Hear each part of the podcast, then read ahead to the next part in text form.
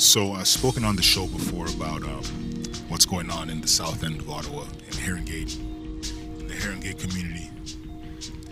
Uh, I just stumbled into the GoFundMe page for the initiative for the Heron Gate Tenant Coalition.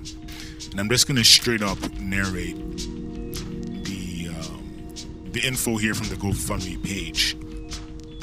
No need for me to try and like freestyle a, a narration or anything. It's all right here.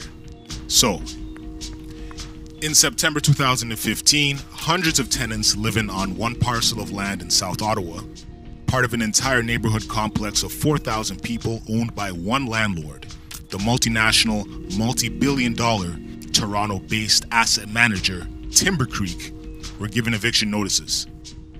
They were finally evicted in February two thousand sixteen, and the eighty-three townhouses were soon demolished.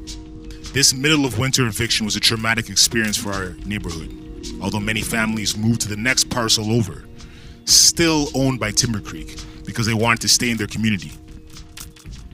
This was only phase one of the wholesale destruction of our neighborhood and the fracturing of a large working class and tight-knit neighborhood.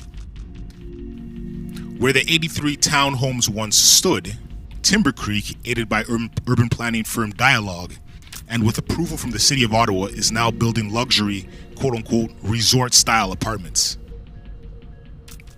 In May two thousand eighteen, one hundred five more families, accounting for around five hundred eighty people, including hundreds of children, received eviction notices so Timbercreek could continue with their long-term plan to, quote-unquote, revitalize our community. It's clear they want to clear all the low-income people from the area so they can cash in on the young, mobile professional class of singles and couples. The racialized and working-class populations of Heron Gate are being pushed out en masse.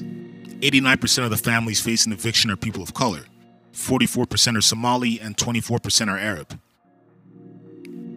The tenants of Heron Gate are now organized to fight these unjust evictions. We haven't seen displacement on this scale since working-class neighborhoods were cleared during the urban renewal, the quote-unquote urban renewal of the fifties and sixties.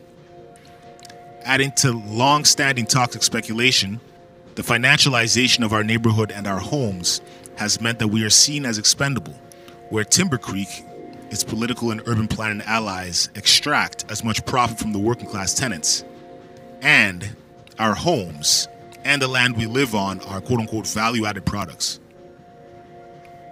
Many families are staying in their homes and are fighting these evictions, the largest mass eviction in Canada. Once the September thirtieth deadline to vacate has passed, Timbercreek will take the remaining families to the Landlord and Tenant Board to try and evict through the legal system. We're now assembling a team of lawyers and law students to support tenants and the L T B. Sorry, to support tenants at the L T B. We need funds to help with legal costs, printing, space rental, and materials for organizing and transportation for tenants. We're organizing to defend our entire neighborhood from complete erasure. The forces against us are massive, but we know we can win if we stick together. The support from broader networks will help us build the capacity within our neighborhood to successfully defend our homes. So, Heron Gate Tenants dot C A, and uh, again, Heron Gate T C on both Facebook and Twitter.